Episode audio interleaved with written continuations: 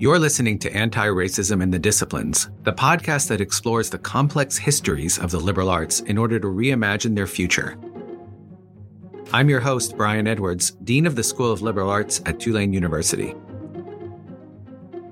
In this episode, we'll talk about sociology, featuring our guest, Mary Pattillo, the Harold Washington Professor of Sociology and Chair of the Department of African American Studies at Northwestern University. Dr. Pattillo's research and teaching focus on urban sociology, race and ethnicity, and inequality.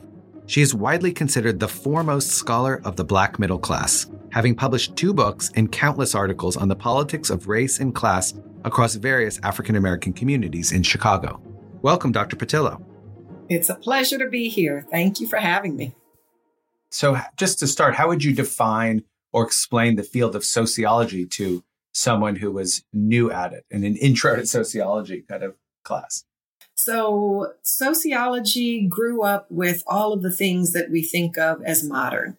So, grew up with the Industrial Revolution, grew up with the formation of large cities, grew up with large scale migration here. Now, I mean, at the end of the uh, 19th century, this particular migration from Europe to the US, but also around Europe and I think kind of created a niche. You know, this was a kind of a splintering of various kinds of, if you think about philosophy as being a core or history as being a core, a splintering of many of those things into more kind of specialty oriented social sciences. So political science and sociology and anthropology, again, at the end of the 19th century. So, for example, if we think about W.E.B. Du Bois, who we sociologists now embrace as a sociologist and as a founder of our discipline, his PhD is in history.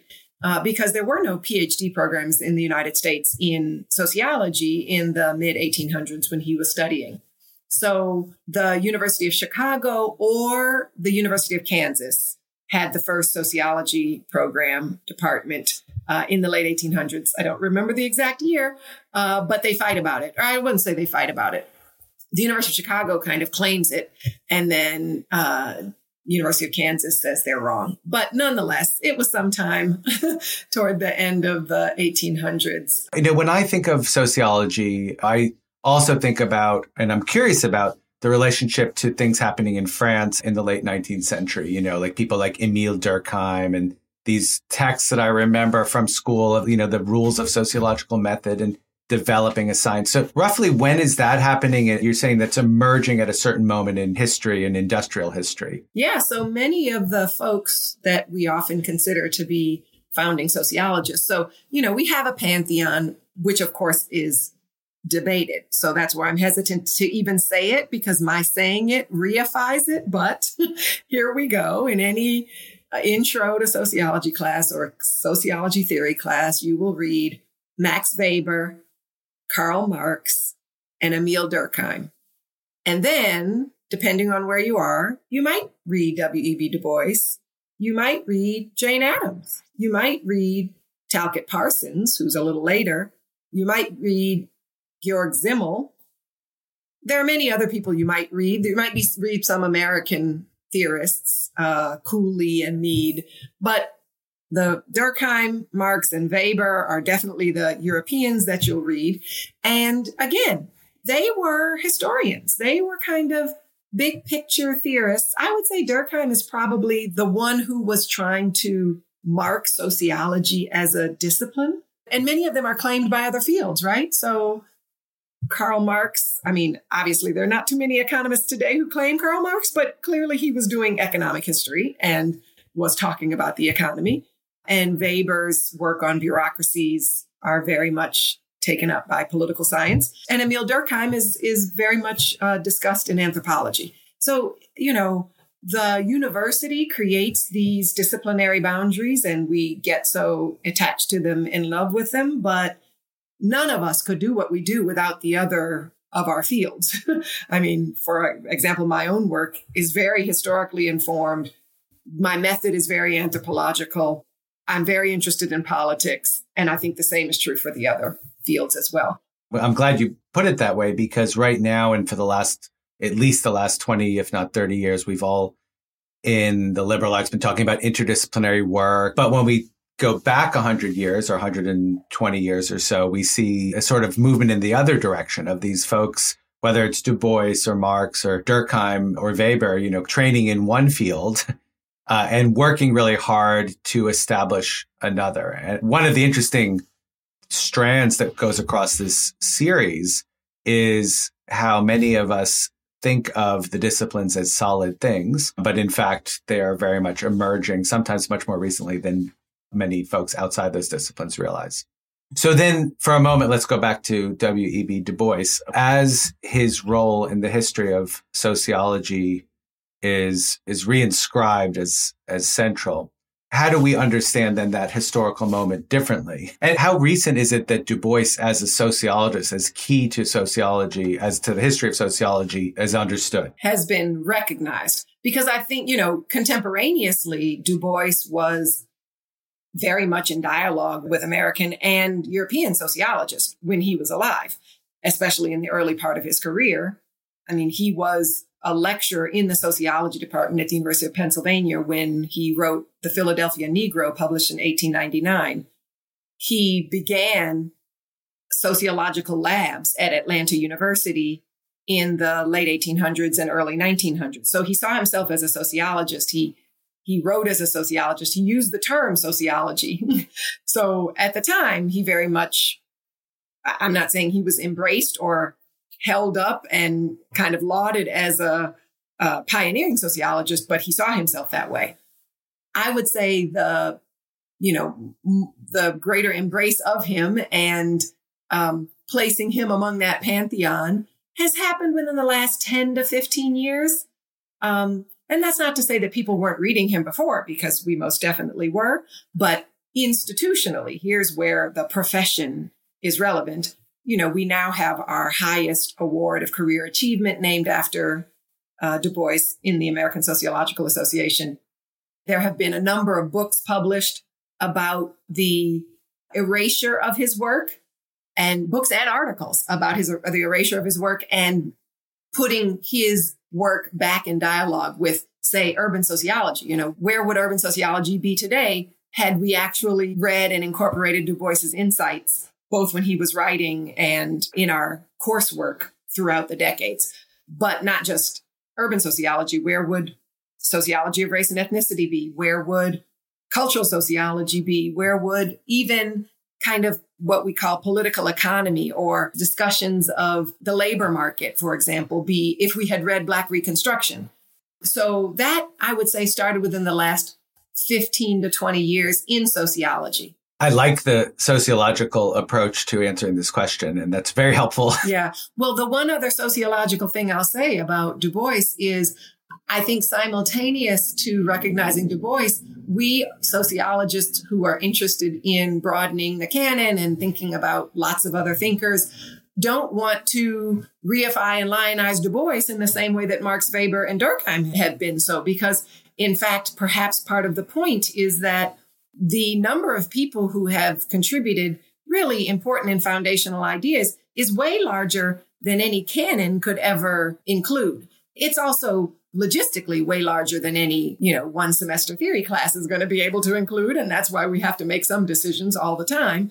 But in the same breath that we recognize Du Bois, we also recognize Anna Julia Cooper and Ida B. Wells. You know, Ida B. Wells surely did not have a PhD in sociology, but whose study of lynching, for example, very clearly used sociological methods, you know, statistical descriptive methods and investigative methods to understand the myths behind, for example, you know, that black men were a threat to white women and thus that's the reason for lynching. I mean, her inquiry style is very sociological. And so sociologists are claiming her as well. Uh, and then there were a lot of PhD trained sociologists in Du Bois's shop at Atlanta University and in many of the historically Black colleges and universities across the country who we also want to recognize and continue to learn from. Now, you said earlier that sociology is also emerging in relationship to the Industrial Revolution. And you didn't quite say this, but let me ask you this. Certain ideas about race and racism or expressions of racism are also in operation and also being developed and also being debated, let's say. How do you think about that relationship? Where do I start on that? All of the big questions about society is what sociologists study. And so if you think about sociology growing up in the second half of the 19th century, you had a lot of emancipation struggles across the world. And of course, the United States with the Emancipation Proclamation in 1863, but uh, freedom struggles across the world were creating new groups of people in society who had once been called property and what to do with them and how to define them. That's kind of always been a question in the general social sciences. I mean, race science goes back surely to the 17th century and probably was even more you know, I, you know, definitely very strong in the early 1800s. But now, when we are post emancipation, you know, the kind of science that might have wanting to define, let's say, Black people, but this is also very relevant for Native Americans and for groups as they're moving around the world. The science that needed to define them as property and thus maintain their enslavement now has to figure out some new theories or some new frameworks, some new concepts for a newly emancipated population. Of course, the ideas of inferiority didn't disappear overnight. but this is a moment when sociology is really growing up again, the late 1800s. And so it's really a contested question about how various sociologists think of Black people here in the US if we just think domestically. But surely European sociologists were similarly wrestling with the question of race because their former colonies were now also experiencing emancipation, although they weren't really experiencing the kind of global movement of former colonized subjects into the European countries. And so, in that regard, we might say it's European sociologists today. It's French sociologists today and German sociologists today and British sociologists today who are trying to figure out what is race because now post colonial subjects are going to France and Germany and so on in a moment, you know, after these nations had decided race had no place in their concept of citizenship, especially after World War II and the Holocaust. And now, you know, they're like, well, is this racism that exists in our society? Or is it ethnocentrism? Or is it xenophobia? Or is it, you know, kind of what is it that we're experiencing? So I think sociologists across these countries are dealing with the socio-political environment and trying to kind of make sense of it. How do you understand that term, anti-racism itself? I think the term is open for deconstruction, as are all terms, but I am fine with it. I think being against racism is good. And so that's what anti racism means. And so I think it is a perfectly reasonable term. I think it is not a what, but a how and a along the way, meaning there's no point that you reach an anti racist destination. There's no moment that you are perfectly practicing anti racism. so I appreciate the term, but don't want it to suggest that there is a perfection in it by uh, thinking that you can actually attain it or that any of us can actually attain it. Again, I, I'll just say we're swimming in the water of racism. And so to really get out of it takes a lot of work and a lot of energy that oftentimes none of us has because we're so busy swimming. What does anti racism mean in sociology, or what would anti racist work look like in sociology? There's a growing movement for post colonial sociology. That's, I think, a kind of way to get sociologists out of their and our US centric mindset. Um, so to think about colonialism and think about racism in the US as a part of a colonial project, I think is a direction that sociology is going that is important and that is part of this anti-racist tradition. Well, another kind of anti-racist sociology is to think about method and positivism and who controls knowledge and who produces knowledge. So Patricia Hill Collins is perhaps the best known person in this front who talks about a black feminist epistemology and a Black feminist standpoint that raises up the knowledge that individuals have in society and communities have in society as equal to the knowledge that we PhD sociologists have? And how do we be conduits for the knowledge that everybody has? So I think a kind of democratization of knowledge is part of an anti-racist sociology.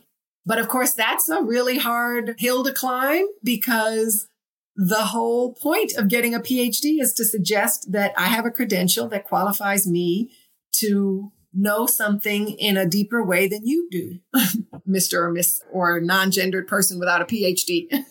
so that's a, you know, that's radical in many ways to suggest that there is knowledge in all quarters. And really what we do as PhD sociologists is to help to put that knowledge into circulation in quarters where it's not currently in circulation. So these are just examples of what I would say are kinds of anti-racist sociology and what it might look like. Can you explain more what you've called the deficit perspective or Black disadvantage research in sociology? So, sociology here, I'm referring specifically to research on racial stratification uh, because sociology is much bigger than research on racial stratification. But within the research on racial stratification and inequality, much of the especially quantitative research that compares Black people to white people uh, has findings of Black disadvantage. And so by that, I mean, you know, the unemployment rate is higher among Black people than among white people. The college graduation rate is lower among Black people than among white people. And these are just simple kind of descriptive statistics that I'm giving you, but the most sophisticated uh, statistical analysis, which would control for many other factors, often finds some of these areas of disadvantage. And I, as a sociologist of race and ethnicity, have been teaching these um, studies and teaching this field for 25 years now.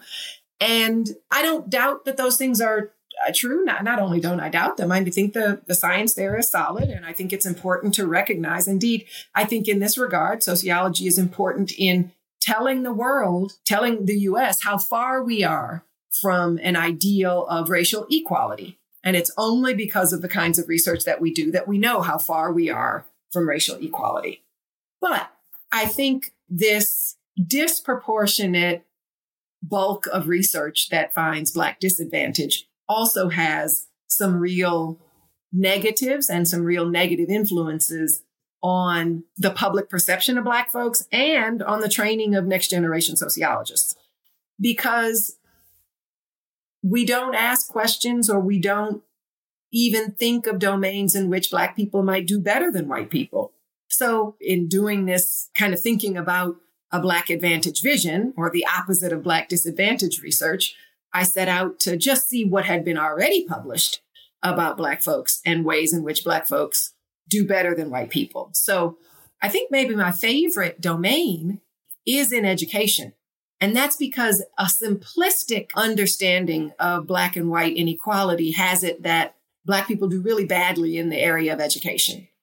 But if you really do what we sociologists do, which is compare like with like, compare people who are alike. So here, that's what we mean by controlling for things statistically. So here, if we compare a black young person to a white young person from a similar, a family with a similar income and living in a similar kind of neighborhood and um, parents with similar educations, for example.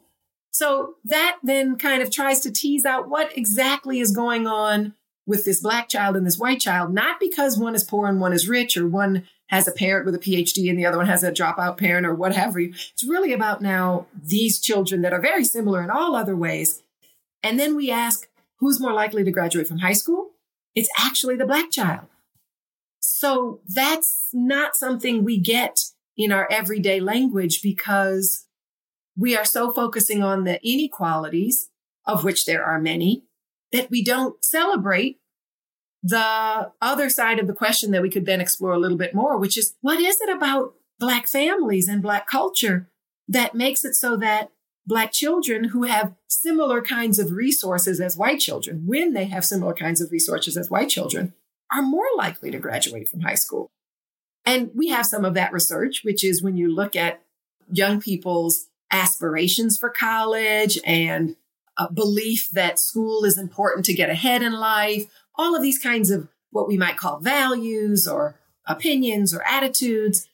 Black kids do really well. They really believe in education. We really believe in education. and so that is the kind of story that is necessary to counterbalance this really overwhelming onslaught of Black disadvantage research. As you pointed out, in focusing on what you're calling the deficit perspective or the problems or challenges that Black societies and Black kids and families might have, is designed to help address some of these problems and to motivate policy or. Yes, it's designed to make folks mad. It's designed to say, we have to do something because Black kids are disproportionately punished in kindergarten, for example. That is actually true. Unfortunately, it's nothing to laugh at. So that's the kind of disadvantage research that's important, that catalyzes, hopefully that catalyzes. I will say this, we hope it catalyzes because uh, psychologists at Stanford have shown that if you show people the statistics on racial disparities in incarceration, and you show people basically that black men are roughly five times as likely to be incarcerated as white men, and then you ask them about their policy positions, it actually makes them more punitive. And that's because they see that statistic and they read it to mean black people are more violent. And that's why they're more likely to be incarcerated, as opposed to what we social scientists want them to read into that statistic, which is that the criminal legal system is racist. And at every step of the criminal legal process, Black people get a raw deal compared to similar white people. So, for example, for charges that are of similar seriousness, Black people get a longer sentence. So, we can't really even know how people read our Black disadvantage vision. so, in presenting this deficit perspective, the sociologist frequently is motivated by a desire to change policy, as you've said. And some of that should work if we believe in an American promise, right? You know, if for those people who are confronted and challenged by the idea that not everything is moving in the quote unquote right direction, that should have a motivating effect. But as you're showing, it actually can have a different sort of effect by keeping the framing in one direction. Yeah, the disadvantage vision, I think, can be bad we, Black folks, read this and are inundated with the research that shows how bad it is, in quotation marks, to be Black. And that's damaging. Where do we get to see how we shine? Where do we get to see how we're resilient? Where do we get to see how, despite lots of obstacles, we get ahead? Where do we get to see how we love? Where do we get to see how we make families? You know, all of the kinds of things that I think are necessary for people to feel good about themselves and thrive as, as humans is not at all uh, apparent in this research. So, and, and by the way, is there a particular work or works that you think have been most influential in this sort of framing? Right. Well, I grew up with the sociologists of the 1980s and 1990s, and William Julius Wilson's work, The Truly Disadvantaged, and then later When Work Disappears, was surely all the talk of the sociology of the 80s and 90s.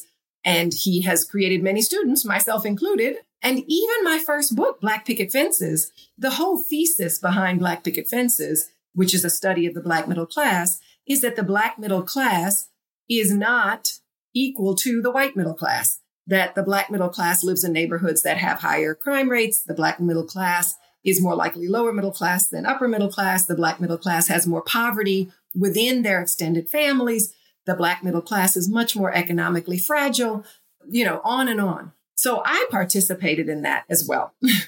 and so how did you come to have that shift in the spring of 2021 to jump very much closer to the present, your article, Black Advantage Vision, was published in the journal Issues in Race and Society. How did you kind of come to see the framing, perhaps, or the unintended consequences, let's say, of the work that Wilson was doing, and even that you're saying that you're doing in your earlier work? So I would say it was not a wholesale switch. It's um, it's always there. So even in Black Picket Fences, where the thesis really is the unequal reality of Black middle class folks vis a vis white middle class folks, there is a chapter in there called Nike's Reign. And I also wrote a um, article called Black Church Culture as a Strategy of Action. I was always very attuned to Black life that was not in comparison to white life, that was Black life making meaning on its own terms.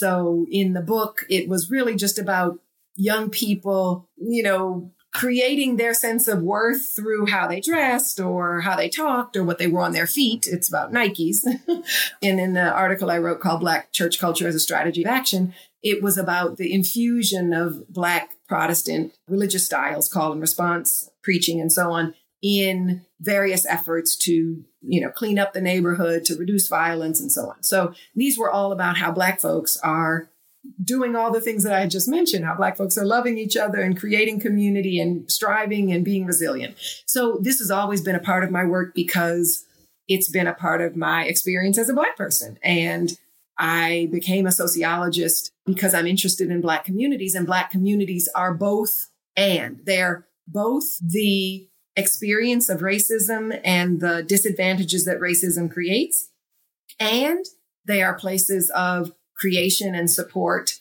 and imagination that I've always known to be a part of Black life. So that was there in my first work. And it has, I think, been in all of the things that I continue to write. But I think the real motivation, sure, not I think, I know the inspiration to write Black Advantage Vision was teaching. It was teaching undergrads when the bulk of the research that we can use in our classrooms that we can assign to students to read is dreary and I think damaging to my black students and damaging to my white students because all they learn, all they hear about black people is how bad it is to be black. And I would say then they learn the obverse, which is how good it is to be white. But, you know, I quote James Baldwin, Ice Cube, W.E.B. Du Bois. Black folks have said this all along. Like, why are white people the standard by which we should judge ourselves? And white people have some transformation that they need to do as well. So this piece is really to, you know, think about my students in my classroom and trying to make sure that I'm not further debilitating black students or further making entitled white students as they listen to this sociology that we've produced. What do you see as the emancipatory potential in taking the positive research agenda and shifting from what you call the deficit perspective to the more positive research agenda? I actually end the article on Black Advantage Vision suggesting that it actually is not all that transformational or revolutionary because Black Advantage Vision and the kind of research that I'm calling for in that paper still compares Black people to white people. The purpose of that research is to find domains in which Black people do better than white people which I think is very possible to do. And I go through a number of studies that already do that. But that still is in this comparative mode. And I think that's not going to completely revolutionize or undermine that stratification uh, framework that suggests white people are the standard. It can do it a little bit because it can set up then some studies and some empirical findings where black people become the standard. And then you ask the question, well, what's wrong with white people that they don't graduate from high school when they have this amount of income or what have you? So it can do a little bit of that, but I don't think it's super transformational. I think the real transformation, and this is the way I end this article, is really to think about what is important for human thriving? What is important for us to be healthy and to live with each other in positive social relationships and so on? And how do we get everybody that? So, as I kind of put it in that article, do Black people have to have the home ownership rates of white people to be happy? And homeownership is really an interesting domain because it's a domain that Black people show a disadvantage. And we know homeownership is important for generational wealth and so on and so forth. But homeownership has an ugly underside. There's research on this as well. It creates a kind of insularity of place that is what creates NIMBY, for example, not in my backyard. It creates a privileging of property values over communal use of things. It, you know, prioritizes private property. It makes us all very self-invested because this is an individual investment that we are trying to protect. Brian McCabe has a really good book on this. So in some regards, maybe the answer to the question about Black people not having the homeownership rates of white people is that no, Black people don't need the homeownership rates of white people. Maybe in this society where wealth, you know, is our safety net when we get older, you know, that does create some disadvantages, but homeownership has an underbelly that we should be mindful of. So I think what's much more revolutionary and transformational is to think about what we need to survive and thrive and to build community and to be in community with each other. And how do we get that for everybody? Thank you so much for taking the time and having the patience to have this conversation. And, the work that you're doing is just so important and innovative.